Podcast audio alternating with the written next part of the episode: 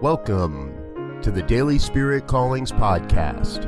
I'm your host, Robert Brzezinski, and I invite you to join me every day as we explore an affirmation, inspiration, and call to action for your life this day. And today is April 5th, 2020. Here is your Daily Spirit Calling.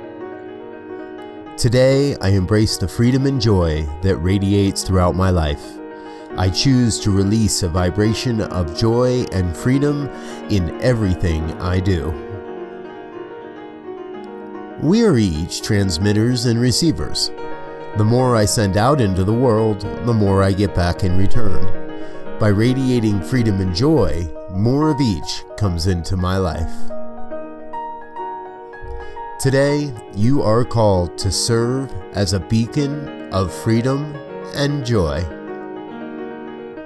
Thank you for listening to Daily Spirit Callings. If you found value in this program, please share it with your friends. Learn more about Spirit Evolving Ministries at spiritevolving.com. Until next time, peace and blessings. Go forth and prosper.